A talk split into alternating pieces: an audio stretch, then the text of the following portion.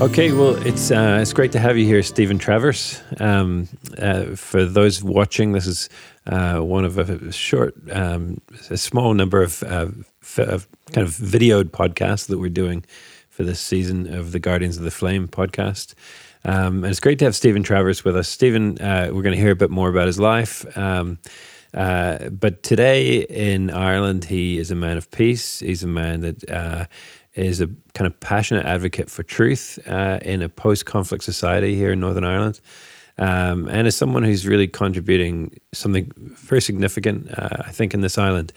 And of course, one of the reasons, sadly, why his voice is so significant is, because of the events that happened 44 years ago, um, uh, around about just when I was, shortly after I was born. Um, it, I hope that doesn't make you feel old. it does, yeah. uh, and um, but they were tragic events. That it was one of the, the Miami show band massacre. The the bombing was one of you know um, one of the uh, just one of the horrific bombings that occurred during the troubles. Uh, it was a an act of injustice and it was an act of murder. And um, fortunately, you survived, but your your friends uh, didn't. Uh, and so I suppose in this interview today, we, we just want to hear a little bit about, you know, a bit of your backstory before that bombing, uh, the events that occurred that day in 1975, and then where we are today in 2020. I think around the world, like people listening and watching this will be in different countries of the world. Some of them will, will know a wee bit about our history and, and even that particular incident. Some people will know nothing about it, but these kind of things happen all around the world. And so, in one sense, what we're looking at is universal. You know, I mean, these uh, injustice, covering up truth, um, those things happen wherever we are. And how do we react to that is, is I suppose, part of what we want to deal with today. So, thanks, Stephen, for being here. My pleasure. Do you want to just start by um, you're from Carrigashour, is that right, in Ireland? tell us a little bit about that place. well, we forgive you for the way you said that there, uh, it's Carrigashour. It's, oh, yeah. It, it, it, comes from the Irish Corrig na Siúra. Corrig, actually, uh, quite significantly in my life, Carrig means rock. Mm. So the rock on the Suir. Mm. Uh, and the Suir is Ireland's second large, largest river.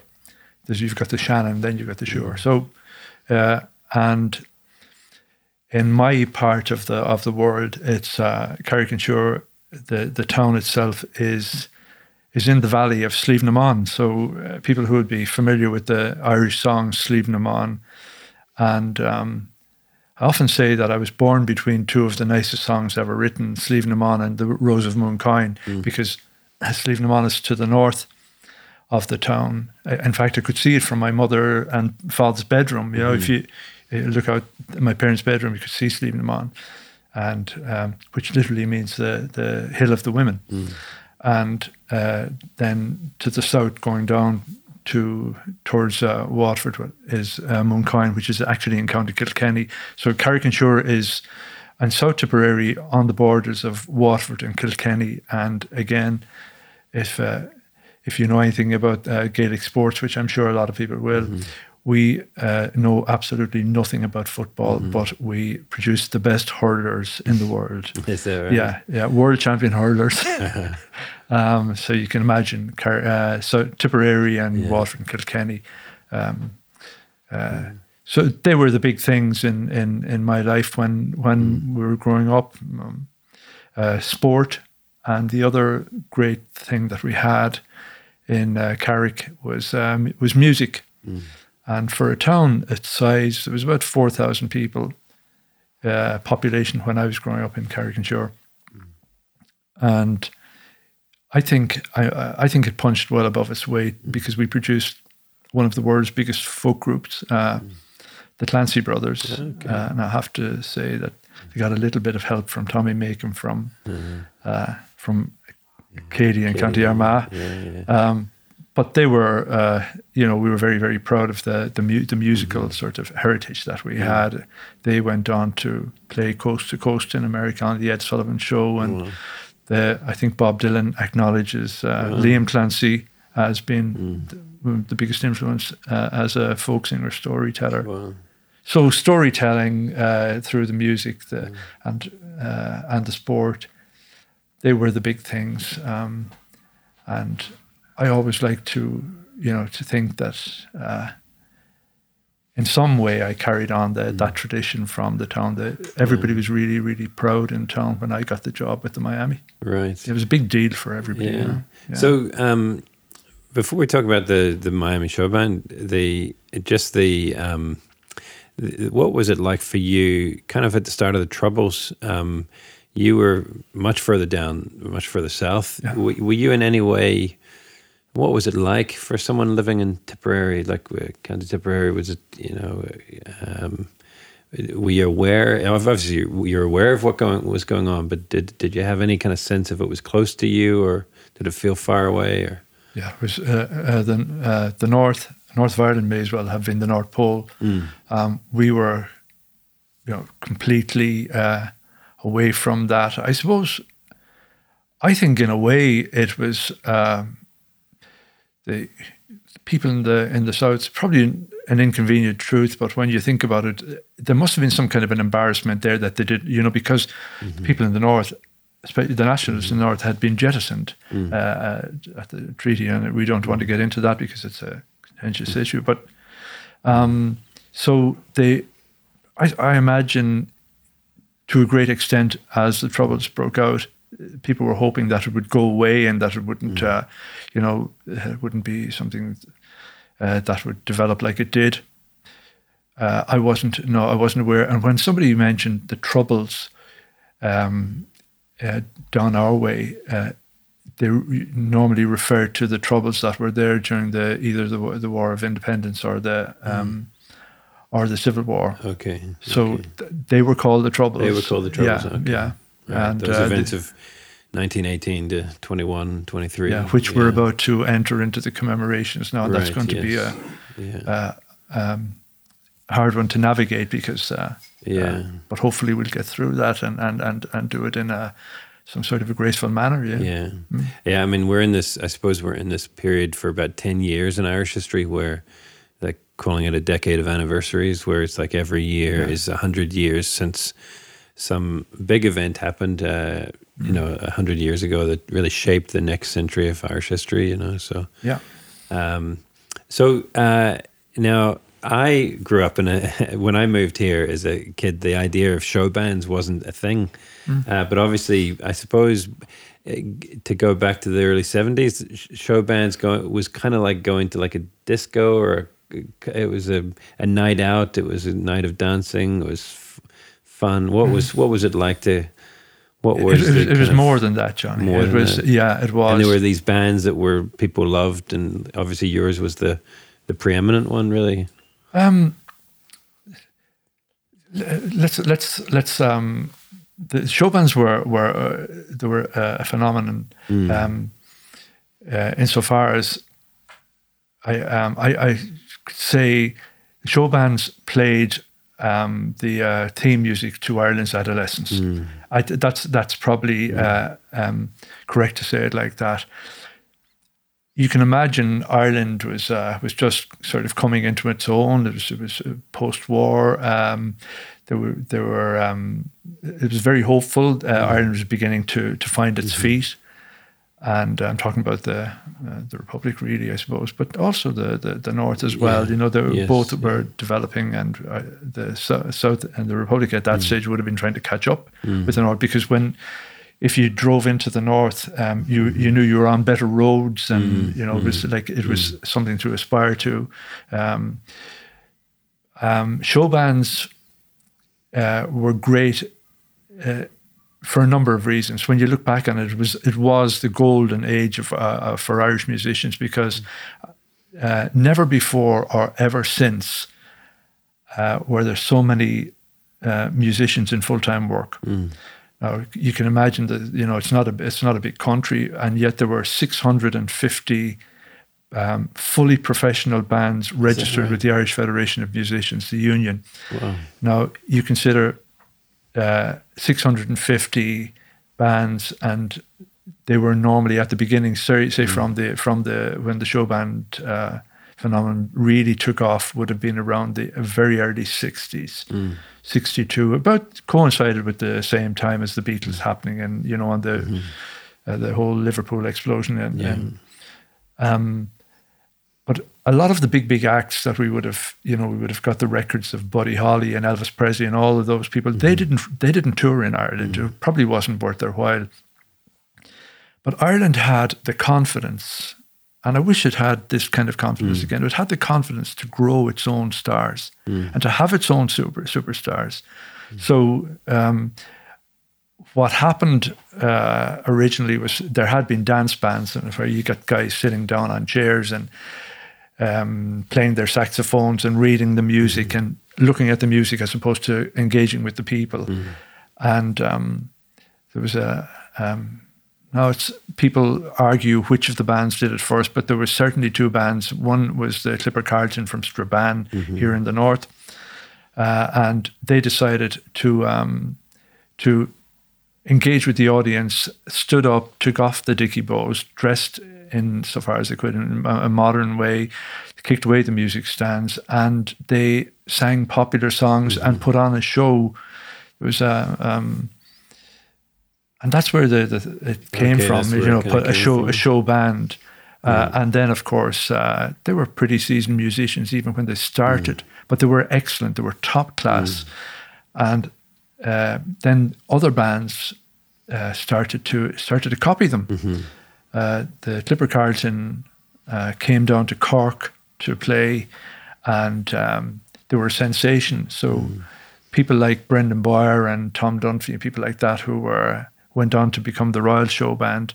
Um, they were working in the in the paper mills in Waterford, and mm-hmm. they saw this, and so they mm-hmm. and Brendan Bowyer was literally our Elvis Presley for years. Yes. Uh, I was uh, very fortunate to have played with uh, um, mm. with um, Brendan mm-hmm. um, a number on a number of occasions. Mm-hmm. But um, it developed from that, and when you think about it, uh, there's uh, we had a bit of fun the other day. We were talking on um, about the fact that uh, uh, the show bands could uh, use a hundred watts, a hundred watt PA mm-hmm. system to draw in 3,000 people. Mm-hmm. And today uh, the bands use 3,000 watts to draw right. in 100 people, yes, you know. Yeah, uh, yeah. So it's, it's um, but times were different and yeah. there weren't that as many distractions then, right. you know. Today you've got, they've, they've got uh, many choices, but mm. the show bands uh, could turn up in a, originally in a Commer van, like a minibus, or a, later on in the Ford mm. Transit van or something like that. And mm. in the middle of nowhere, somebody would uh, put up a, a, marquee, a festival, mm. a, a, big tent, and the bands, local lads, mm. could draw two to three thousand people wow. on, uh, you know, at any of the. And festivals. so the Miami, you were, it was actually called the Miami, as it's now kind of known as the Miami Show Band. But no, it's the other way around. Oh, is that right? Yeah, uh, all the bands were show bands, uh, all of these bands.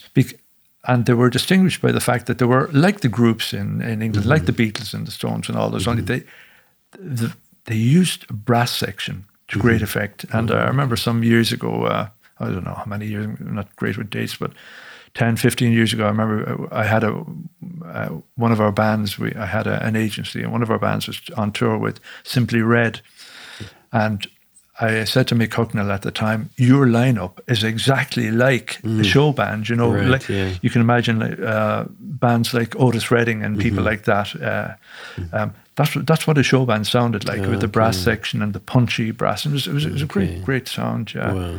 Um, later on, we dropped the show band from uh, from the name. Okay. And so then again after that, after the incident, then we, they brought it back for I don't know the, yeah. for whatever reason, but uh, mm. it was a pop group when I joined. It. Okay, yeah. Um, and so uh, you were playing regularly, like every week or f- several times a week. Uh, I, I I started while I was in school. Um, mm um, you know, not being uh, the best hurler uh, mm-hmm. and uh, you know playing hurling and not being mm-hmm. the best hurler by a long shot or anything mm-hmm. like that in school. You know, everybody wants to wants to shine in some way, and I just mm-hmm. discovered I had an ability to play the bass mm-hmm. guitar, mm-hmm. and uh, um, it just seemed to get better. It was the easiest thing I ever did in my life. You know, I mean, I couldn't believe that anybody would actually pay me for playing the bass. You know, it was, it, was, that easy. Um, lots of other things I couldn't do. Yeah, I couldn't tie my shoelaces properly, but I certainly played the bass. Um, and uh, one of the great things about a show band is that you could join a show band, and there was, you know, and and you're playing with fellas twice, 3 mm-hmm. times your age. You know, mm. if you can imagine. Uh, right. Uh, yeah. So you learn from Experienced these people. Musicians, it yeah. was probably the best the best apprenticeship any mm. musician could mm. uh, could could have. Uh, later on, years mm. later, I, I, remember playing with. Uh, I was producing uh, the great Henry McCullough, who was Paul McCartney's guitar player in Wings, mm. and Henry had played all over the world with Hendrix and mm. you name it. He's he was. If you look at the footage of uh, Joe Cocker in Woodstock, mm-hmm. um, a little help from my friends. That's Henry mm. with the long hair singing. Okay and playing guitar. Right. He's a lead guitar player. So uh, I was producing Henry there some years back. He's got rest him, he's dead now. But and uh, I asked him one of the questions that uh, that um, uh, I asked most of the guys that I was producing. I produced people like um, um, Eric Bell from Thin Lizzy and mm-hmm. Johnny Fean and mm-hmm. all of those guys. And I would always ask them after we finished, you know, if you could relive a day mm-hmm. in your life, mm-hmm. um, what day would you choose out of your mm. entire life? And you can imagine somebody of Henry's stature. Or, and I expected him to say, you know, when I joined Wings, or mm. his girlfriend uh, when he was uh, with Cocker was uh, was uh, Janis Joplin. So any of those things, or playing mm. Woodstock. And what he said, uh, I always remember he we were at dinner when I asked him, and he, he leaned back in his chair and he looked up the ceiling and he closed his eyes and he said, "Ah," he said, "I can see it now. The day." He said, "I'd love to be back there." Mm. He said, um, "It's a sunny day and I'm sitting on a wall." He said, "And I've got the old piece of wood beside me." And the old piece of wood mm. was his guitar. That's mm what he hmm. called it. You know, it was a hmm. lovely Gibson three three five. Hmm. And he said, "I can see it now." He said, um, "He said, and every few minutes, he said, I'm looking down the road to see if the Skyrockets show band is coming up to pick me up on the mm-hmm. way to bring me to the gig. Wow. So, of all the things that this man mm. had done, mm. he would have gone back wow. To play in a show band. Play, playing show bands. And yeah. people like Rory Gallagher played mm. in the Impact show band and the Fontana show band, and he learned his mm. chops there. And uh, mm-hmm. Van Morrison played in, in, in a band up in the north. Uh, Prior called, to them, kind of, what was it called? It was called it was called um, the, the Monarchs. But having mm. said that, there was also a Monarchs in, in Limerick mm. as well. But he played in them, and mm. Van Morrison didn't even sing. George Jones was the Is singer. Right? Yeah. Right? So all of these guys, they learned their trade in a show band. Yeah. You know, so many of them. Amazing. Yeah. Uh, so I mean, I suppose what you're describing is. Um, is is this kind of proliferation of Irish musicians show bands. And what I suppose, uh, given our interview, the context of our interview is amazing, is that at your gigs in the north here, you would have had Protestants and Catholics coming. And in fact, in your band, in the Miami show band, were Protestant, Protestants and Catholics from the north and the Republic. Yeah, I mean, uh, religion or politics didn't enter into you into just it. transcended that kind of we didn't know we were transcending at yes. all. We did, you know. It was, uh, you join a band, and uh, I was aware. I was the last one to join that particular iconic mm-hmm. uh, um, version of the my the Miami mm-hmm. show band, and people often ask us, you know, well, you know, why was it? I was in America recently mm. doing some talks, and uh, this man he asked me, he said, you know, how come an Irish band mm. is called after the, some place yeah, in America? Yes, yeah, yeah. Which is, uh, I suppose, a, a, good question. And the reason was that in 1962, well before I, I was only 11 in 1962, but in 1962, when the band started, mm. um, uh, international travel wasn't a common thing. You know, mm. people didn't go they didn't even go to Spain mm. on their holidays yes, or yeah. anything like that. They certainly didn't. If they went to America, they went to live, and probably most cases mm. didn't come back. But um, so they were looking through a magazine and they were looking for something glamorous, mm. sunshiny, and yeah, yeah. something that they could uh, call the band. And one of them spotted Miami on mm. the thing and said, "You know, that looks like a good place. Let's call the band that." And we put palm trees on the van and all that. That's the reason why it was called that. Okay. Um, and that was basically uh, um, a Dublin band at the time. Mm. Uh, the original singer with the Miami show band was a man called Jimmy Hart, who's mm. living in Australia, but he wouldn't go professional when they decided to go. Mm. He wanted to continue with his studies. So they got this young fella called Dickie Rock who had been playing with a band called the Mellotones, and uh, Dickie's a fine singer, very distinct type of voice, and uh, um, but they split in 1967. The band split. Uh, there was some sort of acrimony there, and um, they were the some of the original guys went off and formed a great band called mm. the Sands. Okay. And uh, the Miami then did the Miami management did a very very clever thing in '67. Mm. They went out and they they basically raided the best of the young groups, the beat groups at the time. Mm. And one band that they particularly concentrated on was a band called The Chosen Few, and they had two great, uh, great um, artists in there. Fran O'Toole was only mm. 17, okay. and, uh, and Paul Ashford, the bass player. So they brought them in. Uh, Fran was a, an exceptional talent. Mm and Paul was a great, great bass player as well. So mm. that's what they did. So they basically gave it a whole new lease mm. of life. They got Des Lee from um, from uh, uh, another band. He had he was he's from Belfast and um, got Brian McCoy from here in the north from Caledon in County Tyrone. Uh, uh, had been playing. So they, they, basically went out and did a scouting exercise and, and mm. brought these lads in. And uh, because they brought guys in from the north, mm. um, and um, there was uh, they never never considered mm. religion as yeah. to be you know to be a factor in this yes, or or yeah. or. And when I was in the band, I never ever ever heard uh, any discussion on politics. Mm. I never heard any discussion. Not that they avoided it; mm. it's just that they had no interest in it, yeah. or uh, or even in the troubles at the time. Mm. And looking back on it, uh, I honestly think that they were a great, uh, all the show bands, whether mm. it was also the Nevada show band or mm. the Dixies or any of those big bands or and the little bands, they were doing something absolutely wonderful. They were they were a healing agent mm. uh, among the mm. best of the of mm. the you know the um, of the emergency services mm. really because they were going into into uh, ballrooms all over the country, all over the north. Uh, and sectarianism was left outside the door. Mm. Uh, and you know, you see some maybe some Catholic lad saw a Protestant girl and nature took its course. So mm. it was, you know, we were sort of basically homogenizing the mm.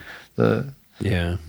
You're imagining, or you're living in a world that that incidentally did transcend kind of the divisions that people want to put on things and yeah there was no divisions in, yeah. the, in, in, the band. And it was afterwards when the lads were uh, after they were well dead and buried uh, that somebody had mentioned that you know their religions or whatever but it, didn't matter but me. it was never really even an issue yeah. No yeah. no no no. Why would it be? Yeah you know, the, the, the currency is you know can this guy play? Or, yeah yeah what yeah. it? you know that's yeah. got you the job. Yeah so, um, so maybe we can talk about what happened. Um, in 1975, you would have been doing a, a, a bunch of gigs. Yeah. Um, and in that particular night in July, uh, it was Banbridge. Yeah. We were playing. It's Banbridge is a small town. I mean, it's uh, we're recording this in Rostrevor on the Irish border. Um, some people call it the British border, but um, it, it's uh, you know we're um, an hour south of Belfast, Banbridge, half an hour from here. Mm-hmm. Dublin's an hour to the south of us. Um, uh, Banbridge, there was a it was a, a gig like any other um, concert. It was. It was. Um, we like to have one night off in a week. Mm. Uh, wasn't always possible. Um, so we we had played. Normally, it might be Tuesday. You probably get a Tuesday because we played regularly in Dublin on on Monday. Mm-hmm. Uh, there was a, a, famous gig called the TV Club. It was in Harcourt Street, where I think the Garda part of the uh, Garda. It's not the headquarters, but they've got a big big building there now. I think that may be on the side of it, but. Um, it was called the the TV Club. Uh, maybe that sounded glamorous, but on a Monday, regular Monday night, nothing special. We would put two and a half thousand people into that on a Monday night. So, mm-hmm. um, give you the uh, sort of gives you an idea of both how popular the band was and how popular mm-hmm. dancing and and the uh, mm-hmm. and and the show bands were at the time. Um, the context uh, really needs to be, you know, we need to explain why something like this would happen. Mm. And uh, at the time, um, there was uh, the conflict was was was uh, raging. There was a lot of people being killed, and uh, the uh, the British uh, security forces weren't happy mm. about the about the um, what they thought was um, um, mm. lax sort of security, security, on the southern side, southern side of the border. Mm. Um, and there was a reason for that. It was true, you know. You could the minute you drove into the north, you you were liable to be stopped uh, mm-hmm. by um, either UDR or some parachute regiment, or I don't know. I don't know one regiment from the other, but I remember Scottish accents and English mm-hmm. accents and blackened faces and all that kind of mm-hmm. thing. Um, uh, but the minute you drove south, hardly stopped at all. And the reason for that was because the uh, TDs, or as you'd call them in Britain, the M- members of parliament in the mm. south, were loath to uh, disrupt the lives of their constituents. If mm. they did that, you know, they wouldn't be elected again. Mm. And uh, most of the people along the border areas uh, from the south mm. would have crossed the border twice, three times a day, maybe mm-hmm. to get groceries or cheaper mm. petrol or whatever. So it would have been cheaper in the north. Yeah, at the been, time yeah, you would have. Yeah. Uh, and um, so rather than disrupt that, uh, you know, they would. Uh, they didn't want stop and search. Mm. They didn't want stringent security checks, mm.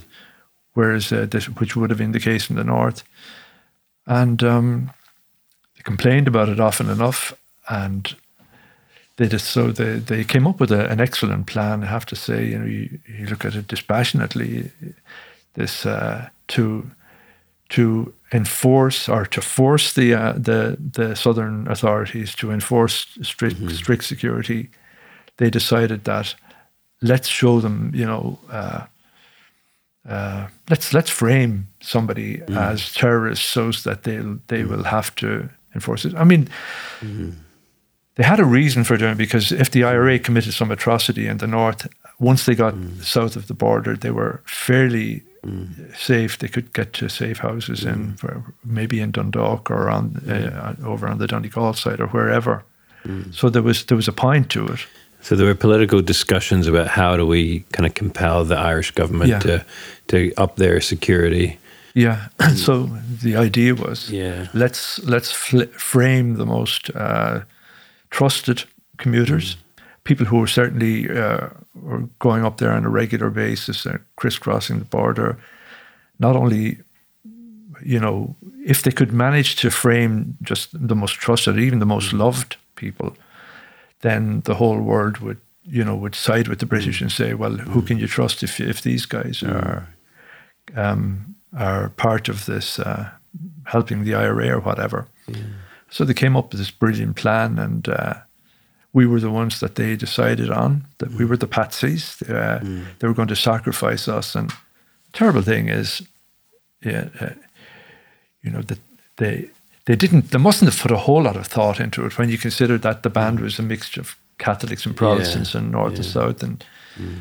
uh, so we were on our way home from gig in Banbridge. And we had played on the Monday and Tuesday in Salt Hill in Galway at the Galway races mm-hmm. in uh, in Seapoint and we had we were going to play Banbridge on the Wednesday, and so our night off that week was going to be Thursday. Mm. So we're looking forward to the night off. Yeah, and um, on the way home, we were stopped at a checkpoint, what we thought was a, a an army checkpoint, and in fact, it was an army checkpoint. I mean, people often use the word bogus. I, as far as I'm concerned, it wasn't bogus. Now, with the information we have now, mm. it was it was the real thing. Mm. And we knew the procedure. I was the least experienced in the band, but the lads knew the procedure. Uh, you when when the red light flagged you down on the road, you you slowed down, you uh, turned off your headlights, mm-hmm. you just kept the side lights on, and you turned on the interior light. Mm-hmm. And you knew uh, in most uh, circumstances that there were guns trained on you from both sides of the. So with the interior light on, you were a you were a target. Mm. So you certainly behaved yourself. And uh, mm. but normally, you know, when Brian, we were in the personnel van, we didn't carry any gear except mm. a couple of guitars and a saxophone.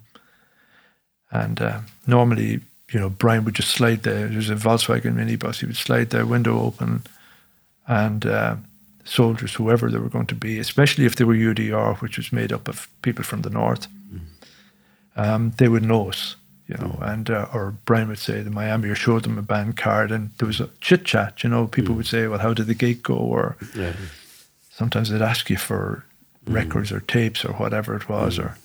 So that was a normal. I mean, I remember coming when I moved here in the '80s. That was a, a normal thing. You drive around anywhere in the north, mm. you would just be driving along a road, and there would be a red light. There'd be an army guy up ahead, or police, the RUC, the police, which was what the police were called back then and they stop, ask you for your driver's license, where are you going, what are your names, you know, trying to figure out who you are. And so that was a, a, normal part of life, and especially 1975, that was at the end of the bloodiest period in, in the Troubles, you know, those first six years where yeah.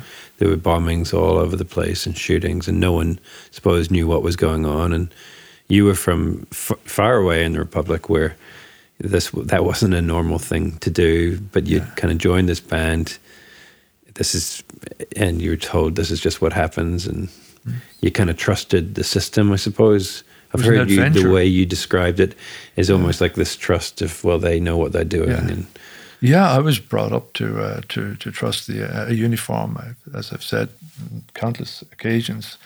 You know, I saw a uniform, I thought, you know, you're safe, but it was an adventure for me. Uh, the lads, the other guys in the band, certainly the lads who'd come from the north, mm. they were well used to it. They knew the drill. They, you know, they didn't have to be told. There was no reason to be to to be suspicious or anything like that. Uh, the guy who stopped us, um, he told us uh, to get out, and there was a car coming up behind us fairly quickly.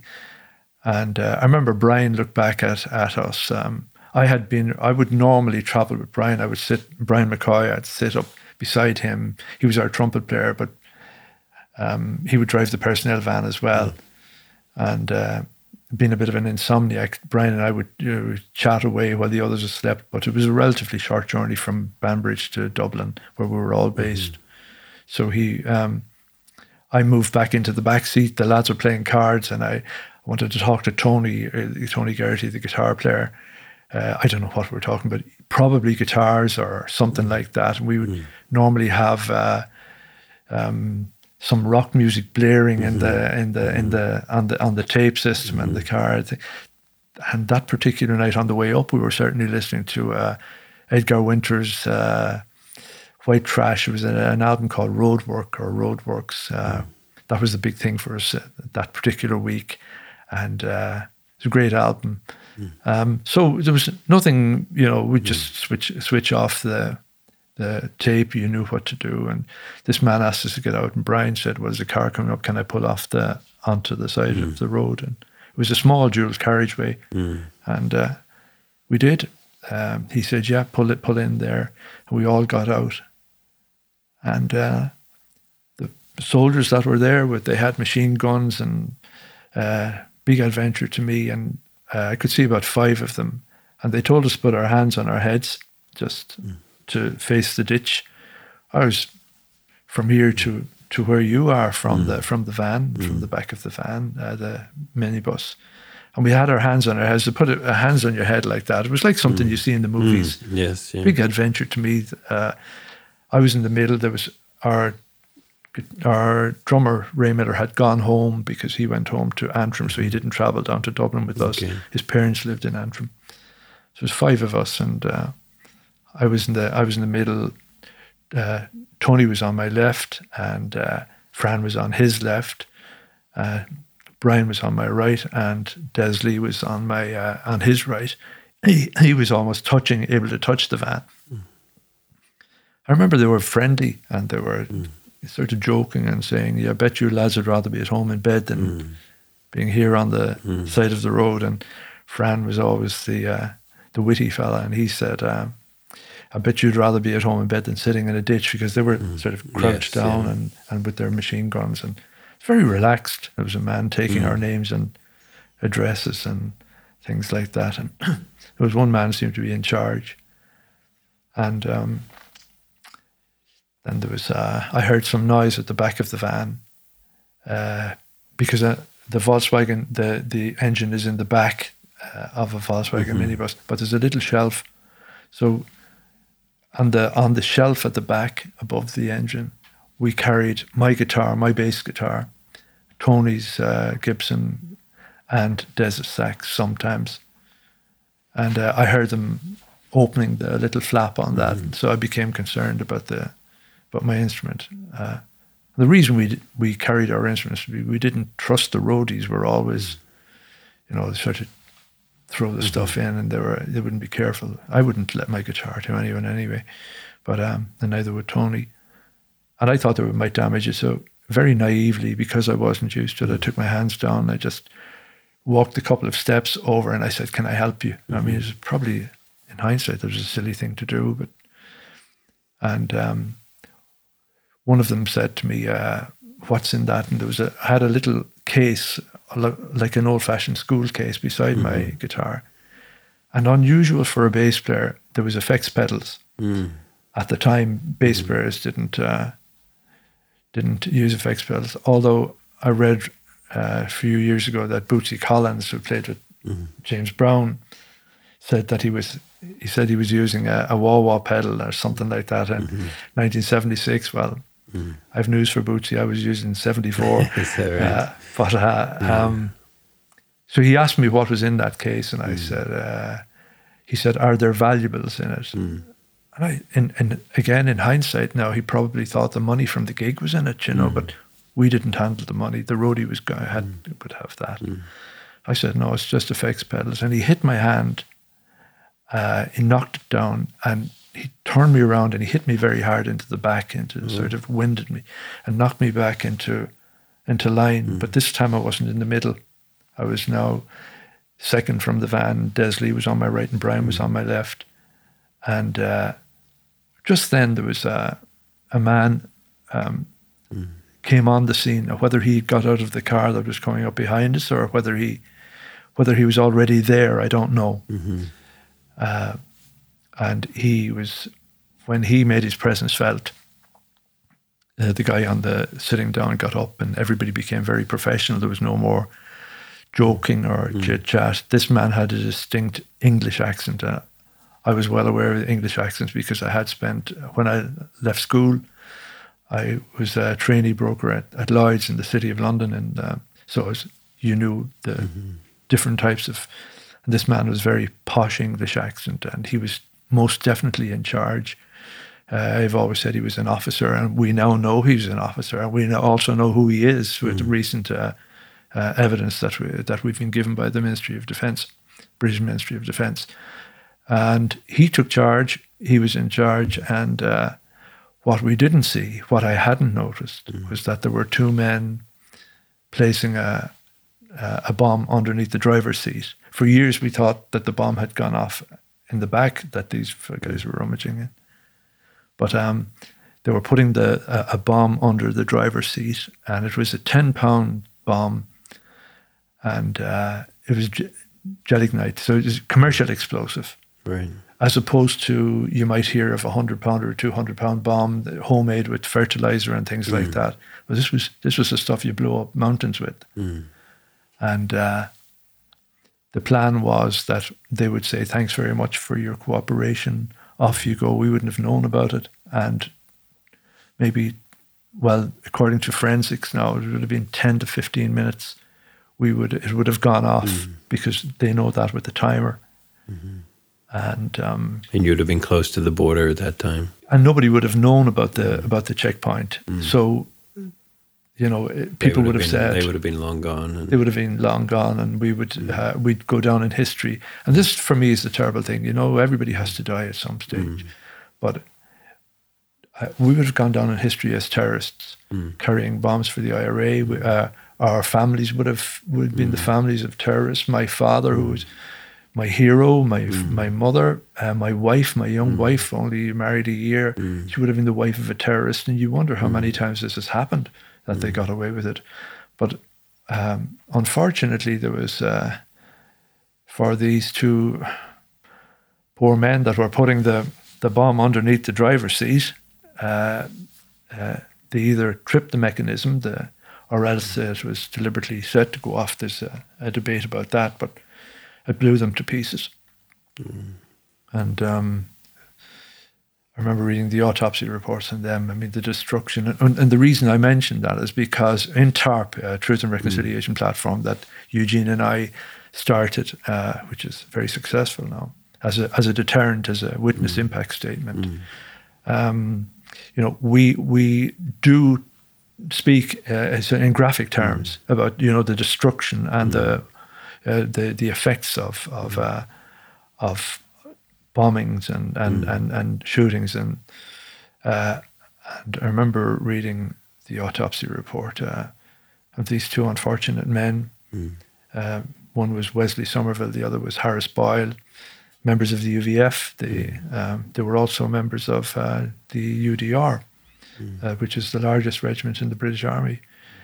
They were working in collusion with the mm. with the with the security forces and one of them was uh, identified by a small piece of skin from the back of his neck that was sort of mm. basically decapitated, and and uh, they found arms out in the field and stuff like that. And when the bomb went off, killed those poor men instantly. I was thrown into the air because I was sitting, I was standing very, very, very close where you're sitting there, mm. and uh, it was almost instantly, I could hear the, the gunfire because these men started to fire. Uh, the men with the machine gun started to fire straight away. And uh, I tried to run, but I, I, was in the air. And I remember everything being red. Mm. It was like, it was, that was the impression I got, almost like you were in a sunset, a deep sunset. Mm. Now, it was a beautiful morning. It was uh, 31st of, morning of the 31st of July. The weather was particularly hot. And I tried to run. The strange thing uh, that I didn't say for years, because I mean the whole macho thing, the Irish lads growing up, or, mm. but uh, as first thing I did was I shouted for my mother, mm. uh, some kind of a primal scream or mm. whatever it is. Yeah. Uh, and then I remember feeling the minute I said that, I felt instantly, instantly ashamed of myself. Mm. In the middle of all this thing going on. Mm. My only concern was, did anybody hear me mm. call for my mother? Mm. You know, mm. uh, and I started to go down through uh, down down through the ditch. There was a about three meter drop into the mm. field, mm. and uh, so I was up in the air. Tried to run, I couldn't get any purchase because my feet were off the ground. They tell me I was shot.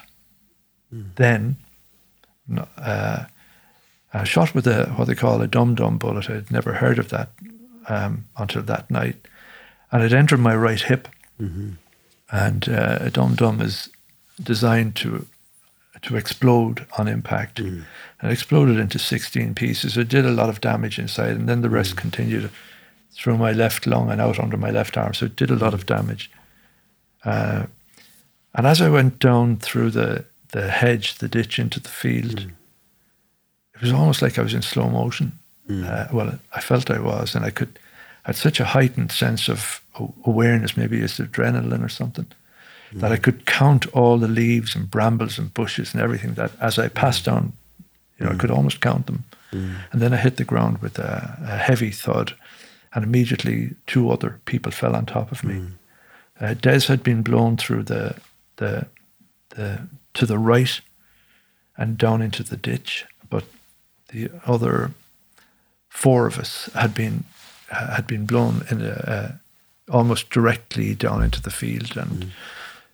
uh, the people that fell on top of me, Tony and Fran and Brian, they fell on top of me, and uh, one of them they immediately got up, but I was a dead weight and, and I had been shot, so I, I couldn't move, and mm. one of them um, put put his his hands under my arms and dragged me mm. out into the field, and uh, for years, I couldn't figure out who that was, but I had an experience in Warrington, which had a uh, a lot of it came back to me. I'll never mm. forget it. I was uh, it was a b- bad experience, and I'm quite sure it was Brian McCoy. So here you've got mm. here you've got uh, a lad, a Protestant lad, our trumpet mm. player, and he's from you know his father's in the Orange Order. Wow. and he's dragging a Catholic from South mm-hmm. Tipperary out away from this in the midst of all of this and this the screaming and shouting and there's the obscenities were were mm. I'll never forget them the soldiers mm. uh, our lads were just terrified and here he is dragging me out and while he's dragging me to save my life mm. he got shot in the back of the head and in the back and the arms and the hands and they murdered him beside me uh, and immediately I, I, I dropped um, I couldn't I couldn't walk and uh, they caught Tony and Fran Mm. And uh, they murdered them very quickly. I remember, but I remember them begging for their lives. And mm. Fran was a particularly good-looking lad, mm. and uh, they shot him 22 times, and about uh, about seven of those, I think, were in the face. You can imagine what the mm. damage that did to him, mm. To the extent that. And he's one of the most potentially could have become one of the most well-known Irish yeah, musicians, and a lovely fella at the beginning of his life, at the yeah. beginning of his career. So, so the slaughter went on, and as I say, one of the, the abiding memories, two things I remember was the, was um, the, the smell of hot blood. Like, um, mm. because when when shooting, as Eugene Reavey often when he's explaining his experience, you know, steam comes off bodies. Mm. Actually, the the bullets cook mm. the mm. flesh when they're when they're shot into it. Because I remember the, the smell of that and the obscenities of the soldiers, the mm. swearing, the cursing. Uh, and then they proceeded to walk around. One of them in particular was walked around the, uh, kicking the bodies and making sure that mm. people were dead. Mm. And even though they were certain that they were dead, they would fire into the body, into mm. the dead bodies. Mm. And they came over and started to kick Brian, who was beside me, and uh, clearly he was dead. Mm. And uh, I was I pretended to be dead, so I kept my face to the ground, and I was waiting for this fella to to fire into me mm. because he had fired into Tony with mm. his revolver, and um, my my dilemma was: Do I get up? Do I stand up? Mm. Do I beg for my life, mm. or do I stay where I am? And luckily, I I decided not to budge. Mm. And I was determined if he fired into me that I wouldn't cry out. I was trying to process all of this mm. stuff. And I heard a, a, voice from the from the road shouted down and said to, uh, "Come on, I got those bastards with dum dums. They're dead." And that's mm. the first time I ever heard the term the dum dum. Mm. Yeah. And I, actually, I thought when I heard that, I thought I, that's why I don't feel any. A dum dum is a dummy bullet. It's not mm. real. Yeah, yeah because I couldn't. There was no mm. pain, mm. and uh, they left. And Des had been was was lying in the ditch hide, hiding, and uh, that was now on fire. So he was he had a mm. problem the fire was reaching him, mm. and uh, they left. And he he he called our names, and none of the lads answered, and I answered. And I thought it was quite clear. And again, it's an Irish thing. You know, you're not. You don't want to make a fuss. I remember he called me and he said, Are you okay? He said, Steve. I said, Yeah. And he said, Are you okay? Mm-hmm. And believe it or not, I said, I'm grand. Mm-hmm. You know, it's it's an Irish thing. Mm-hmm. Uh, um, and he got onto the road and he eventually, there was a lot of carnage on the road and um, a, a, lorry stopped a truck and uh, refused to take him, thought he was perhaps part of this, yes, whatever. Yeah. And then a car came along with two young people, brought him into Daisy Hill Hospital, or sorry, brought him into Newry Police Station. Mm-hmm. And would you believe that the police in Newry Police Station never took the names of the people who brought him in? Mm. Uh, don't they don't have the names and mm. uh, like it was so lax. Wow. And uh, he was there for best part of an hour, and I was crawling around the field, and I was sort of mm. standing mm. up and falling down and mm. trying to tell the lads everything would be all right and we'd go home soon and mm. you know and because you you're not really aware I, yeah. I couldn't there was no blood there was uh, I couldn't there was mm. uh, I couldn't figure out what was wrong with me mm. but my stomach was extended and uh, so I'd crawl and then I'd fall and I'd walk and I'd stand up and eventually the police came came in they sent a helicopter in first because they thought the bodies would be booby trapped mm. well that's what they said but I was there for best part of an hour before they brought me out and brought me to eventually brought me to Daisy Hill Hospital, where my faith in humanity was restored within 48 hours. It's just the most marvelous people, you know. Wow.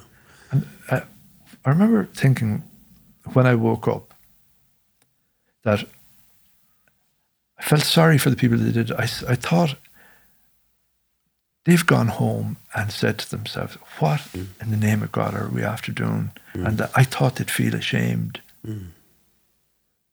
But uh, we know afterwards, uh, you know, that uh, the leader of the Glenanne gang, which was the gang responsible for it, who were, that he killed somebody the following day. Is that right? Wow. Yeah. Wow. He committed a uh, murder the next day. So that was the madness that was going on up there, and I don't want that to happen to anyone else. Mm. Um, uh, certainly, if we can do anything to to make sure it doesn't happen, and I mm. think what we the work we do with TARP with uh, Eugene Reavey, myself, and Joe Campbell, and all of the other lads, there's about 120 of us all, you know, all told mm. within the organisation in mm. one uh, we've got great mentors, people like Seamus Mallon and Rory, Dr. Rory O'Hanlon, and people like mm-hmm. that who are wise people and put mm-hmm. us on mm-hmm. the right track when there are certain aspects of the running an organization that we don't understand or that we're not good at. We're Eugene and I often say we're guerrilla warfare. We get out there and we get things mm. done, but there yeah. are other things that you have to do. Mm. But uh, we um, we think that TARP, uh, Truth and Reconciliation Platform, is a deterrent. Is mm. uh, you know, it's uh, when people hear these stories that mm. it it completely sort of explodes the myth that mm. you know that there's some kind of glamour mm. or uh, in, yeah. in, in in yeah. killing people or in in this kind of conflict. Mm. So it, I we, we do we do tremendous work with that. I'm very. Yeah. And it's taken the place of the music for me. It gives me a sense of worth. Yeah, and we can come on to that in, in just a second. If we, so just to kind of relive the um, the reality of what happened was that you were one of the most popular show bands in the country. Thousands of people would come and hear you. Mm. Somehow, the British government or elements and um, in the security forces, intelligence, felt like let's plant a bomb on the Miami show band that will force the hand of the Irish government to be stricter with security. But and so the Glenanne gang was formed, which was this where the government colluded with loyalist paramilitaries. Um, I remember reading that the arm of one of the the guys who planted the bomb on your van had a UVF tattoo on it. Yeah. So we so then they know it was uh, UVF is was obviously one of the biggest paramilitary gangs in the country, but there was this kind of collusion with the government. The Glenanne gang was formed and committed a series of bunch of murders, um, including Eugene Reavey is here actually in the in the background, and um, his three brothers were killed um, by the same guys, essentially, you know, the, the same gang, um, and uh, and then you survived that. Life went on, and the troubles kept raging on for another 20 odd years. Um, when I've heard you tell the story, the Truth and Reconciliation platform, which you've set up with Eugene, is is really a remarkable thing. I mean, I've been involved in a, two or three of the events that you've run, both here and, and on Cuan and in different parts of the country. Uh, you know, when I've been there, you've done you've had four people who were victims during the Troubles get up and just share their story. They sh- you share your truth, um, and it's from people from both sides um, and uh, or from different sides, different you know different experiences, and it's a really remarkable evening. And uh, without fail, everyone that comes is just awestruck by not only the tragedy of what happened, but then also then your commitment to um, your commitment to truth, but you're also your commitment to reconciliation and building a society where this kind of thing wouldn't happen anymore but it took a while for you to kind of, I suppose, go through that process. And when I've heard you at one of those Truth and Reconciliation platform events, you kind of describe how you kind of went back to life after that for a season and you tr- just tried to kind of live a normal life and rebuild somehow. And it, but it was some years later where it kind of hit you in a deeper way of what really happened.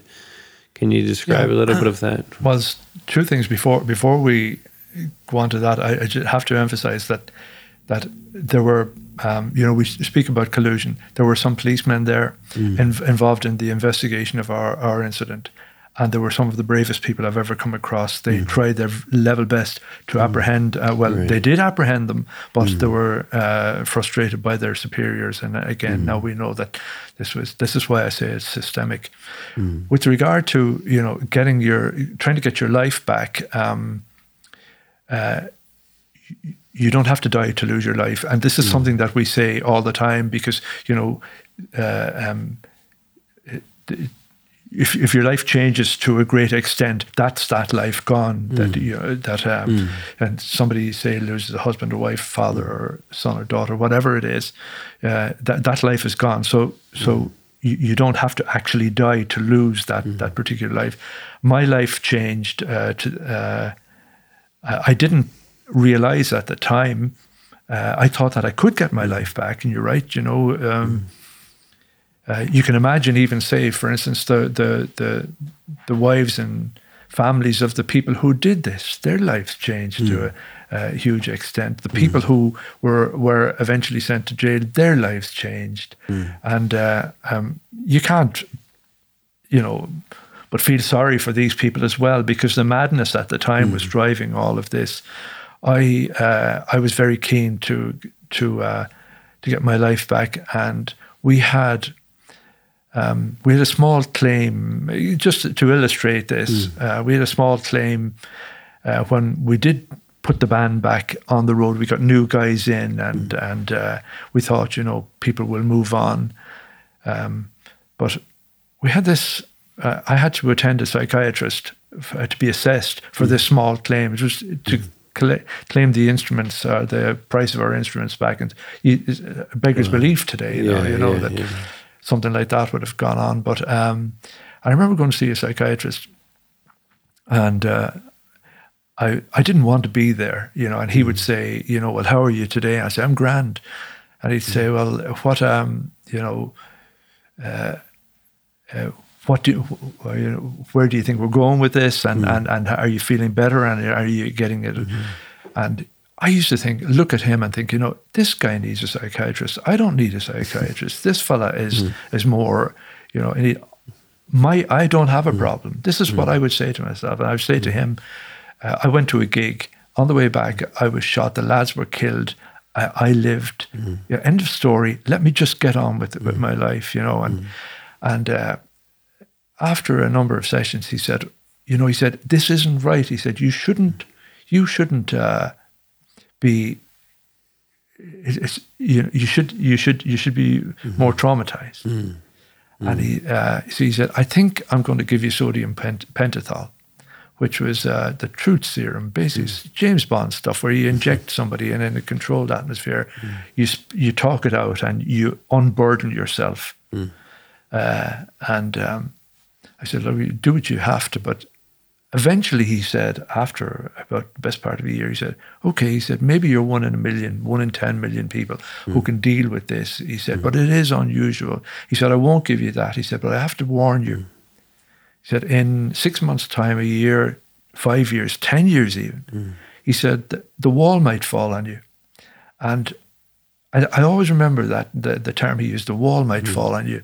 So I was happy to be to be rid of this fella. So I I got on with my life. We started the band, we reformed the band, and I, I realized very quickly I wasn't getting my life back. You know, mm. people didn't know how to process us. They didn't know how to deal mm. with us. They they didn't know whether to shake hands, get our autograph, or genuflect. I mean, mm. it was it was unprecedented, and we mm. didn't know how to deal with it.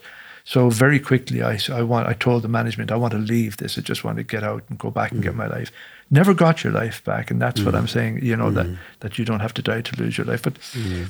one of the things, the terrible things that happen um, when you become a victim, no, I refused to believe I was a victim. I said, I'm a survivor. Don't mm. call me a victim. I'm a mm. survivor. But one of the things when something like that happens is that you know when when you discover you've got a gift like uh, uh, as a musician or it gives you a great sense of worth. You stand mm. out in the crowd. Mm. You're you're one of my favorite songs of all time is the Eagles' "New Kid in Town." And when mm. you do, when you you mm-hmm. become this sort of bit of a star in your own little mm-hmm. uh, ho- hometown. Mm-hmm. You know, people notice you. You're whether you know it happens to guys when they mm-hmm. become good footballers or hurlers or whatever as well. You you know you get this sort of this mm. mini celebrity and the thing, so you get a sense of worth and it and it, and it does. It's good for you, good for your ego.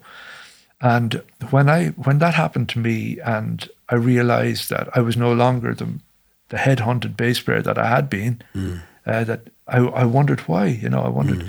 and the reason was that all the people who wanted me to join their mm. band uh, before I joined the Miami, they no longer wanted me. They wouldn't have me because you know you, you couldn't. People couldn't come out on a Saturday night to enjoy themselves and look up at the stage mm. with. Uh, some famous band, and there you've got this fella reminding the whole world of a terrible mm. tragedy. It's not what you do on a Saturday night. Mm.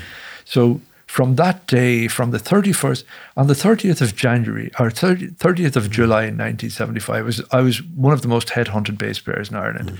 The following day, up until this very day, I have never ever been employed as a live musician. Mm. I've played on all their records, I've played in their studios, mm. but I am not one that they want on stage because we it's not just a stigma; it's a stigmata. Mm. So you're you're so you have to learn to live with that. Mm. And all of a sudden, you know, you you find something that you are good at, and mm. Truth and Reconciliation platform gives the victim this renewed sense of worth. Mm.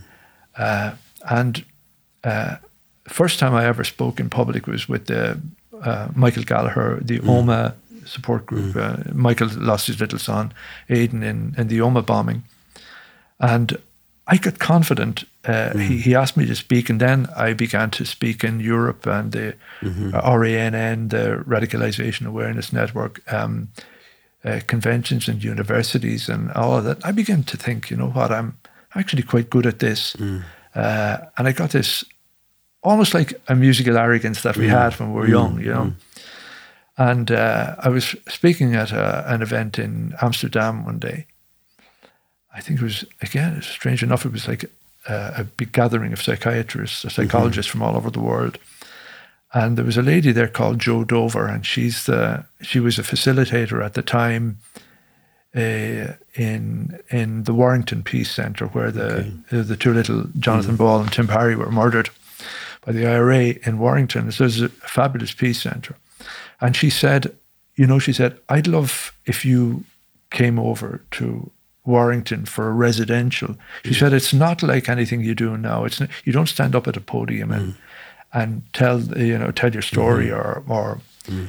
uh, do a questions and answers. It said it's just a case of you go in, you sit down on couches and you have a cup of coffee and six people in the room and you talk about your experience and see you know whether mm-hmm. there's worth in listening to each other's mm. stories. Of course there is. And she said I want you there because I think you'd be really good to help other people mm. to get through their trauma mm-hmm. like you did. Mm. And of course, you know, being so confident that I had, mm. that I was the one in a million or the 10 million, mm. as the psychiatrist had said all those years back, I thought, you know, okay, Joe, I'll do that. Mm. So we went to, and she said, before you, you come over to Warrington, she said, I want you to bring a talisman, which is some sort of a, an object mm. that would tie you and remind you that you can focus. Something mm. that reminds you of the incident that changed your life. So, uh, as usual, um, I'm last minute, as my wife often says, lastminute.com. You know, I was mm-hmm. just about to catch the flight mm-hmm. to uh, to John Lennon Airport mm-hmm. in, in Liverpool to mm closest to Warrington. Mm-hmm. And I said, uh, I saw Tony's guitar, Tony Geraghty, our guitar player. He had left a guitar string in my house mm. in South Tipperary when we stayed there for a couple of nights, himself and his fiancee and Anne and, uh, and, and I. And and we had a jam session. We invited all the friends over, and we mm-hmm. were playing the blues and some jazz, and and uh, it was we just had a night off, so it was great. And he changed his strings, and he took off one of the mm-hmm. strings. And the usual thing is you take off the old string, you take out the new string, you put the old mm-hmm. one into the pouch of the new one. That's it was mm-hmm. just you know either for mm-hmm. to be tidy or else you never know when you might mm-hmm. need when you're short of strings. Yes, yeah. So uh, I kept that in my office and. Uh, I said, I'll bring that handy. So I put it in my inside pocket and I went went to Warrington and uh, met Joe and the other people that were there. And we're sitting around uh, like we are with couches. We're, that evening, we are drinking coffee and chatting, and and uh, she said, "Well, let's talk about our experiences." And as you know, they they get their uh, the lighting is right, the ambience and everything is good the way they do it, you know, uh, mm. and um, so one by one, the people stood up and they you know they presented whatever their uh, the talisman they had mm. they had brought with them, and there was this particular man, uh, and he said that he was uh, he was he had been a British soldier. Uh, he had served in Aden, not Northern Ireland, but he had mm. served in Aden, and he had uh, he'd brought along a small toy fire engine, and he put it you went over to this sort of like sideboard and you took the thing and, and you put it in front of you and you and you explained why that was important in your life. Mm. And he said all he ever wanted to be in his life was a fireman. Mm. Since he was a kid, he wanted to be a fireman, but he had joined the the army, seen terrible things in Aden. He had been abused as a child. He had uh, abused alcohol and drugs, mm. and this man was a wreck. Mm. He was he was in a bad way. Um, and every the more he spoke, the more I wanted to stand up and be my newfound stardom and, mm. and, and, and, and say, you know, I'm going to say something really profound and mm. show this man how to get through his life, you know. Mm. Uh, and so when it came to my turn, uh, I mean, this man had the shakes and everything. It came to my turn, and Joe said, "You know, do you want to introduce yourself, Stephen?" And th- and I was thinking to myself, you know, she's right. I'm the right person to be here to tell them how to, mm. you know, to sort themselves out. Mm. Now, this is 35 years after the incident, mm. after our incident. So I stood up and I said, Yeah, my name is Stephen Travers, and I've brought, and I put my hand into my pocket, inside pocket of my jacket, to take out Tony's guitar string, and the wall fell on me. Mm. Totally unexpected. I have no idea why it happened. Uh, my voice went. I didn't know where I was. Um, it was, and I cried for the mm. first time mm. in 35 years. The tears came down. Mm. Now, whether it had been triggered by the stories of the other people, or whether it was some kind of divine intervention that gave me a reality check, mm. whatever it was, um, I couldn't function. Mm. And all of a sudden, you've got this man, this little British soldier that I have mm. feeling pity and he's got his arm around me and he's mm. saying, It'll be okay. You know, mm. it happens to everybody. Mm. And in my head, I'm saying, It doesn't happen to me. I'm one in a million. It doesn't, mm. this does not happen to me. Mm. Uh, and I wanted to push people away. But I was back in the field. Mm. I didn't know, I, I, couldn't, I couldn't get out of it. I couldn't, uh, it was some kind of a, a breakdown. It took me, uh, it took me two years to, to, to to sort myself out mm. after that. It was uh, it was a terrible experience, and mm. and I remembered so much more. You remembered the actual incident from 35 yeah, years earlier? Because any of the talks that I ever gave, whether it was in Spain or mm-hmm. the Netherlands or wherever it was, we had been in, in East Africa, wherever it was, I was able to come out of that body. I was I, I used to stand out of myself and watch this person I had a microphone speaking mm-hmm. to people, and I could stand at the side of the stage and listen. Mm-hmm. And this person was going through the. But when this happened, ever since that, mm-hmm. the minute it happened, I, I, I got an empathy, and I fully understood what a victim was, and I understood what I was, and I accepted that I was a victim, and I was able to deal with it then. But it was a very, very difficult thing to deal with. Wow. Yeah. Well, thank you, Stephen, for sharing that. Um, one of the definitions I've heard of reconciliation is it uses kind of four four words: truth, uh, mercy, justice, and peace. Um, as John Paul Lederach said that that was his definition of, of, reconciliation. He's one of these experts that has written about it and bit come over here in different parts of the world. But and according to him, um, you know, a reconciliation that doesn't have the truth is not not going to be reconciliation. You've got to have these four elements: truth, mercy, justice, and peace. Um, in your life, um, it seems like the the the trajectory you're really on is is really elevating this word truth, which I think many times we want to just move on. Um, justice is another one. You know, um, let's not have to deal with that. Let's just have peace. And so you have a, a kind of a peace, but it's a it's an insufficient peace. You, you don't have any society societal um, transformation. You just kind of create bigger walls. You know, our peace walls in Belfast are bigger than they were when our peace agreement was signed. You know. Um, what do you think is the importance of truth, and how do you balance kind of things that have happened in the past with the need for truth to come out there? Is it about dealing with systemic problems? Is that why? What what is the what is truth for you, and why is it important?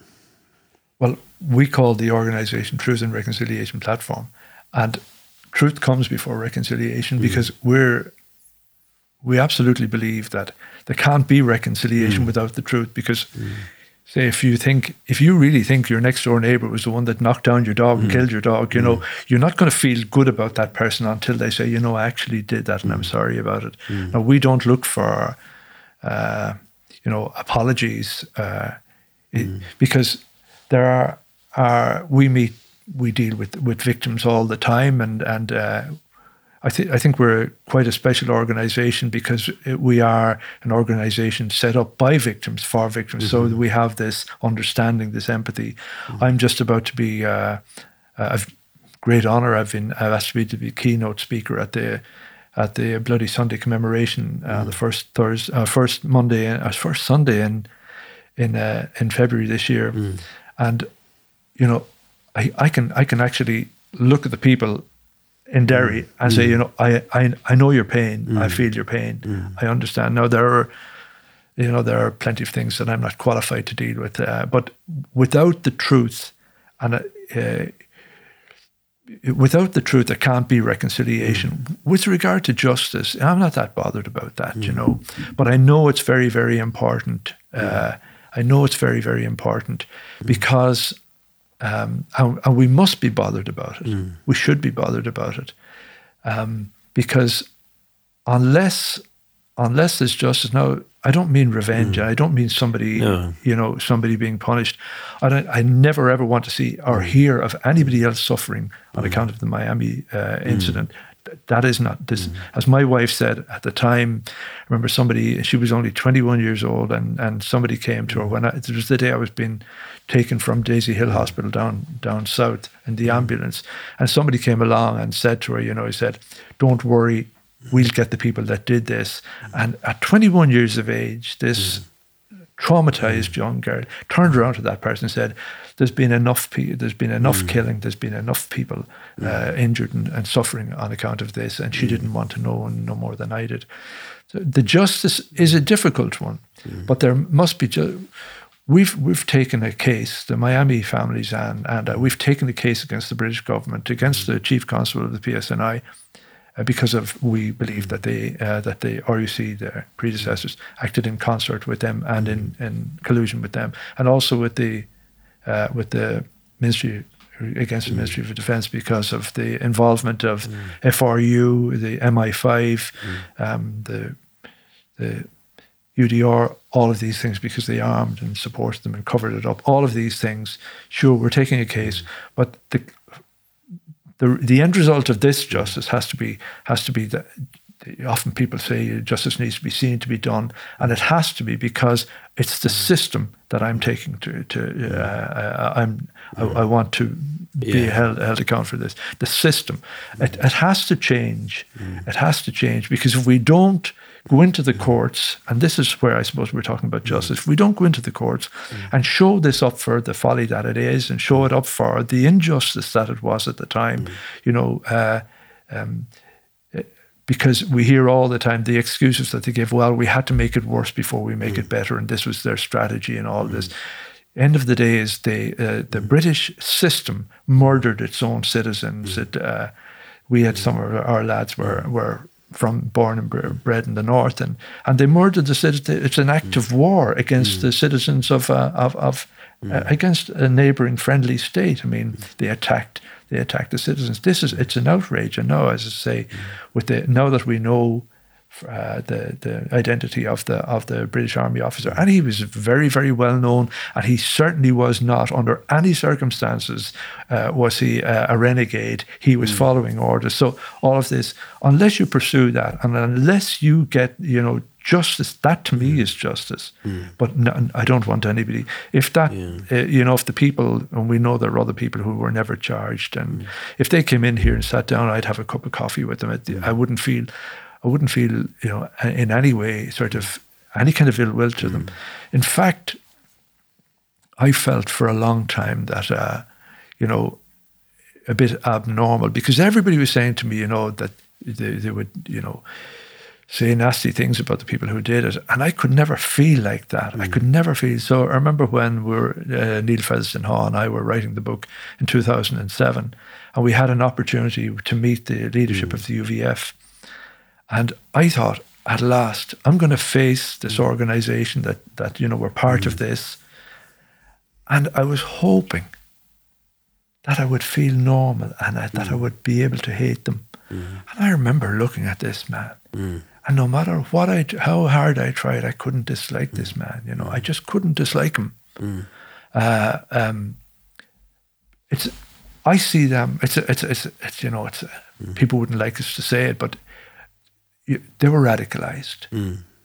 People on both sides were radicalized mm. to the extent that that they thought, you know, killing somebody is mm. all right because it's for us, mm. it's, it's, for a mm. cause. Yeah. I don't believe that it's all right to do it because when and this is where TARP is so important. TARP says to people, you know, uh, what TARP does is, is it says, you know what, you've got a story to tell. It's a very valuable story. Mm there's a platform. Mm. Get up there and tell mm. it. I was listening to a, a, a, program on BBC Radio Ulster. It's a program called Stephen Nolan Show. I listen to it on online because it's mm. on South. You can't. It's not or regular. And it's a bit of a bear pit, to be honest mm. with you. You know, the people yes, yeah, a lot uh, of shouting, a lot of shouting at each other. Yeah. But one, I was on it myself there a couple of times. Once I think I can't remember, but um, and there was this lady on, I can't remember whether she was nationalist or, or unionist or Catholic or Protestant, didn't matter. But she said something that struck me. She said, she told a story about her husband mm. being killed 40 odd years ago. Mm. And she said uh, to Stephen Nolan, she said, You know, Stephen, she said, yesterday, she said, before I spoke about my husband on this program. She said, I was nobody and my husband was nobody. Mm. Today, I'm somebody and mm. my husband is somebody. Mm. And I thought, you know, the Miami, we're we're a high profile school. We're one of the highest profile, especially mm. since the Netflix documentary. Mm. I mean, people from mm-hmm. we've you know all over the world. Yeah. we were trending and mm-hmm. all over the world within 24 hours of the thing being. Mm-hmm. But people, there we're only one one case out of 3,700 mm. killings mm. and tens of thousands, something like 40,000 injuries mm. that happened up there mm. that destroyed people's lives. And they don't get an opportunity. Mm. And it is so important, as that lady said, mm. that to be recognized, to be, I mean, you know, uh, this is, this is, gives us a whole new lease of life. And I hope that we can I can continue with Eugene mm. Reavey, people of that stature, mm. with people like Joe Campbell, mm. people like Alan mm. McBride, all of those great people mm. that uh, for for the for as long as uh, God gives me breath that that I can do this because it's uh, it's it it is so it, it gives it gives us a sense of worth. I think it's um, uh, and I, we we hope to set up a, a peace center. Mm. Uh, and uh, the, the people in TARP have been very, very good, and they've mm. said, you know, let's call it uh, the Miami Showband Peace mm. Centre because it mm. personifies the lads were Catholics and Protestants, north south, without a sectarian bone their bodies, and and to be able to highlight the stories and to tell the stories so that another generation won't. Uh, won't be radicalized into doing this. Yeah, I think what you're describing, Stephen, is is kind of I think is really beautiful. You know, uh, is you know it's maybe you could call it uh, restorative justice. You know, it's uh, I think through what you're describing, through your life, the way you're living with the Truth and Reconciliation platform, you very much I see truth, mercy, justice, peace all over yourself. You know, and I think it's for that reason. I think you are becoming a transformative voice uh, in the country, and we need that. You know. Um, more than ever, I suppose, you know, as we try to rebuild a sense of government here in Northern Ireland and try to make our way back um, from a kind of the last few years where it's it's we've been in a, a stalemate here. So one of the things that you've done uh, or you're doing is the Truth and Reconciliation platform, which is, is uh, where you bring together people uh, from all sides to share their stories, and there's large public gatherings. But you also do that in schools. What what is we do? What does it look like? Um, well, I think uh, a very important thing to say about TARP is um, is that it, it, it, tells the stories. It allows people to tell the stories mm. in their own voice, the mm. victims and their their loved ones, and um, any one of these stories, any one of these stories held up in isolation, can be used as a stick to beat the other side mm. with. I say the other side advisedly. Mm. It can be used but once you tell them in tandem, once once once there's a balance, and there has mm. to be a balance, mm. and that's part of our the makeup of TARP. Mm. But we were doing a, an event in the City Hotel in Derry one time, and uh, remember there was a Q and A at the end, the mm. questions and answers at the end, and there was one of the questions was why didn't we speak to young people? Mm. Why didn't we go into schools? And it's not something that we had, you know, we were mm. we, we had considered it, but it's not something mm. that, that we we felt would be safe because uh, it's very traumatic. You know, uh, you could traumatize people mm. uh, easily by. And we thought, well, you know, if if we were to do schools, we'd have to do it maybe universities or the older people that would be mature enough to listen to this. And the parents in Derry became very animated and they insisted they said, look, unless you talk to the 11 and 12 year olds, mm. these are the kids that are being radicalized and that are they're out on the street with the bottles and the and the bricks and everything thrown at them at the uh, at the in the riots, mm. and they insisted that we do. So we hmm. considered it. Um, I know Eugene was reluctant. I was certainly reluctant, but we went back to the panel mm. and we asked and we so we decided that we would go back to the Department of Foreign Affairs, who gave us a certain amount of funding, and we asked them about it. And so they funded us to the extent that we were able to go into into schools. Mm. Rory uh, O'Hanlon, uh, the former Ceann Comhairle, mm. he was of great assistance in that. Mm. And uh, we went into schools and we spoke to to young people, and we were very surprised. Uh, uh, they engaged, they asked very intelligent questions. But one of the things about uh, speaking to young people is that you can't expect them, you can't expect them to value the peace. So they're easily radicalized in that mm. respect. Um, how can they value the peace uh, mm. uh, that they have now if they don't know what it's like mm. not to have peace? They take it for granted. They yeah. take it for granted, like we mm. did, and then it catches up on you. Uh, mm. uh, and all of a sudden you, you're you're you're right in the center of it. Um, so we we decided, you know what, we'll tell them what it's like. Mm-hmm. We'll tell them we'll tell them you know that there is no glamour in this. We'll mm-hmm. tell them that regardless of what they what they, what they're told by the people who try to radicalize them mm-hmm. and use them cynically, um, you know, if you watch a movie and you're a cowboy, a Western movie or whatever, and somebody gets shot and he puts his hand up and says, ouch, and falls down, mm. that's not the way it happens. Mm. Mm. And so the stories that, uh, from the various stories, from the, the Reavey brothers' stories and the horror that he had to encounter when he walked into mm. see his three brothers mm. murdered, the, um, the, the stories of people like Paul McIlwaine, all of these terrible stories, they're shocking. Mm. But and necessary. Mm. So uh, probably the less of two evils. Yeah. You know, that uh, and so our schools program mm. is very very important, and uh, we can t- we we will continue. We, will develop that uh, the, this, our mm. schools program where kids are told the reality of violence. Yeah, and it's amazing to hear that you could be sharing your stories in front of three, four hundred kids from from Protestant Catholic schools, and uh, it's brilliant that teachers and principals are behind that. And yeah, it's an important message that needs to be heard. Yeah, we're, we're we are very grateful to the to the teachers and the principals in these schools and the boards of governors mm. in these schools who are courageous enough mm. to say, uh, you know, mm. come and, and, do this. We'll be part of this. Oh, it is a bit like an experiment. The mm. other thing that we did, uh, because it's so easy for groups like us, mm. uh, for groups uh, who tell these stories, mm. to to preach to the converted. Mm. You know, you mm. can you can go down to into your own into your own community. Yes. You can tell these stories, and everybody pats you on the back, and you sign your books or whatever.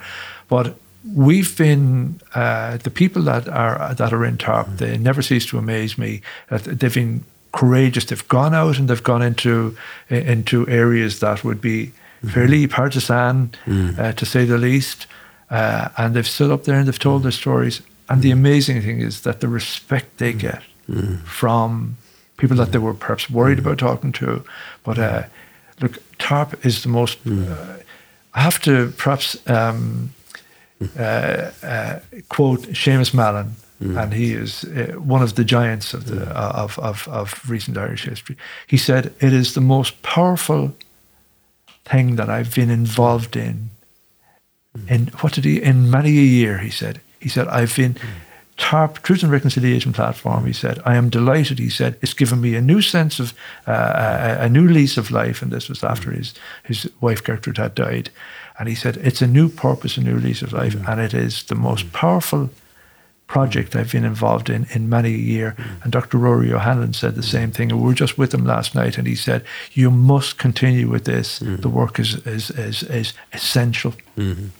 So we're very proud of TARP. Yeah, brilliant, brilliant. Um, uh, we'll just f- finish this now, um, but maybe just uh, in a little bit later, we're going to interview Tommy Sands, who I know you've you've met and. Uh, He's done an event. He does an event here at least once a year called the Music of Healing. Yeah. Um, and you know, one of Tommy's things obviously is that music has this capacity to really heal, to again to transcend yeah. um, politics and dividing lines and stuff.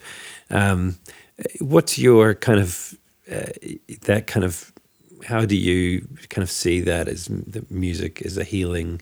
Um, presence in a society and and what kind of society do you think Northern Ireland should be or all of Ireland you know well music is uh, when I play music whether it's with uh, um, any of my old friends or somebody new I mean I'm just about to do a, uh, an event with uh, with Jim Deeds in the Four Corners and we were mm. playing mm. guitars earlier on mm.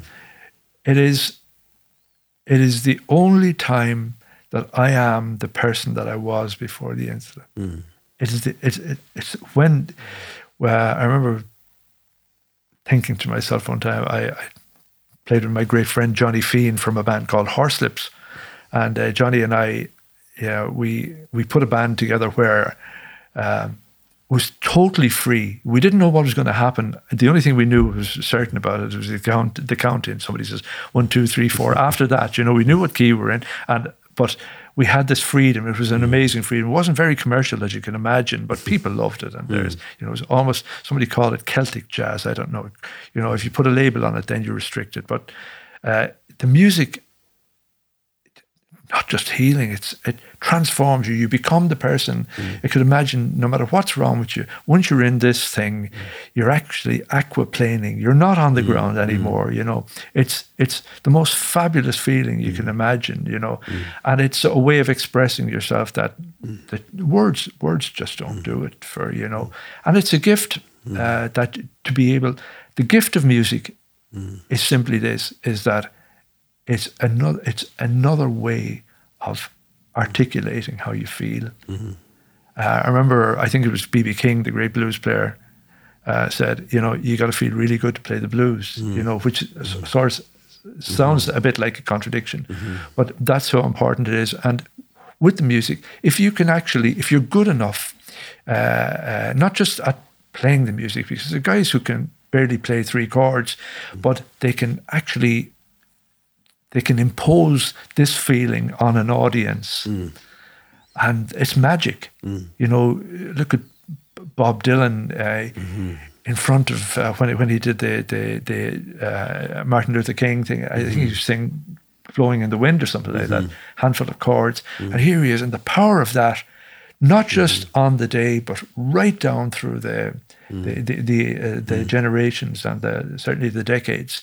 Or you watch the people on the old clips, uh, the that are were uh, civil rights movement mm-hmm. in the church and the singing "We Shall Overcome." Mm-hmm. You know, mm-hmm. the, that's the power. Mm. Johnny Cash mm. had it. You know, you don't have to be a virtuoso to do it. Mm. It's it's just it's the music. Uh, whatever way it is, whether it's reggae, whether it's uh, you know uh, Marley had this magic as well. It's about connecting the spirit of of all of the people, the audience and the person himself. And uh, the better you are, the better you're able to do that. Yeah. So uh, yeah. that's the, that's the power of the music. And with regard to uh, uh, how I see a new Ireland, um, I certainly, you know, being I'm a, I'm a committed nationalist. I would mm. love to see United mm. Ireland. I, I think it's the right thing to do because mm. Britain doesn't certainly doesn't care about the people in the north. Uh, we have far more in common uh, than we have that divides us. Mm. I hope uh, um, you know that uh, it, Ireland can become like a really good gig, you know. Mm-hmm. Mm-hmm. That uh, well, I think the way you described it, uh, I mean, it's phenomenal to hear the number of bands that you you mentioned at the beginning of this interview that were. I mean, I, have got a friend who, who works in music uh, and in, in culture in in Belfast, and and a constant lament he has is the lack of funding that's been put into the arts and you know, there's an Australian writer who passed away earlier this year. John Smith said, "Art is the is the nerve ending of a society." You know, and if you don't have art, you don't have music. It's almost like we don't know how to feel. You know, and I think I think music gives us a, a, the capacity to heal and to know what we're feeling and thinking. Otherwise, it's like we're we're just uh, anesthetized. To See, some people, some people. When you look at the at the makeup of a, the cabinet in any government the arts minister is usually the guy that they don't really bother with. Mm. You know, he's the mm. guy. He's the guy that well, we have to tolerate him. Mm. Whereas art, mm. it should be at the very top. And the reason for that is mm. that it is a special mm. way of communicating. It is. Uh, it's it's it's a, a, whole new voice that if we can harness it, if we can listen to it, look at the beauty that you know. Um, that that can come come out of even during conflict. You have you know there are people can stand up and I think uh, Silent Night is probably mm. the, the, the one mm. in the mm. middle of the you know the mm-hmm. the First World War. Mm. I don't know how accurate that story is, mm. but mm. It's a beautiful story. But it united these two yeah, warring. It did, yeah, groups, it yeah. did, and that was the great thing. I think the greatest legacy you can possibly have is what the show bands left behind them. The show bands. Uh, um, um, were, are able to stand up and, and you know you remember the, the, there was a film on what did you do in the war daddy mm. well if you're a show if you're in a show band what you did in the war is you brought people together mm. Mm. and that's that's what I'm really really mm. proud of mm. Yeah well uh, Stephen Travers thank you so much for your time with us um, I think, uh, yeah, the, the, work you're doing with Eugene and the Truth and Reconciliation platform is just brilliant and it's needed. Uh, we need to hear your voice, your story, and there's so many other stories out there that we need to hear. And um, you're bringing truth to life, which is not always easy, but you're doing it in a way not to punish, but to restore and to rebuild society, so we don't have these systemic kind of injustices going on. So, thank you for your work. Uh, thank you for your time, and. Uh, we pray God's blessing on you as you keep doing that work and breaking down walls through telling the truth. Thanks, Thank you, Stephen. Yeah. Thank you. Yeah.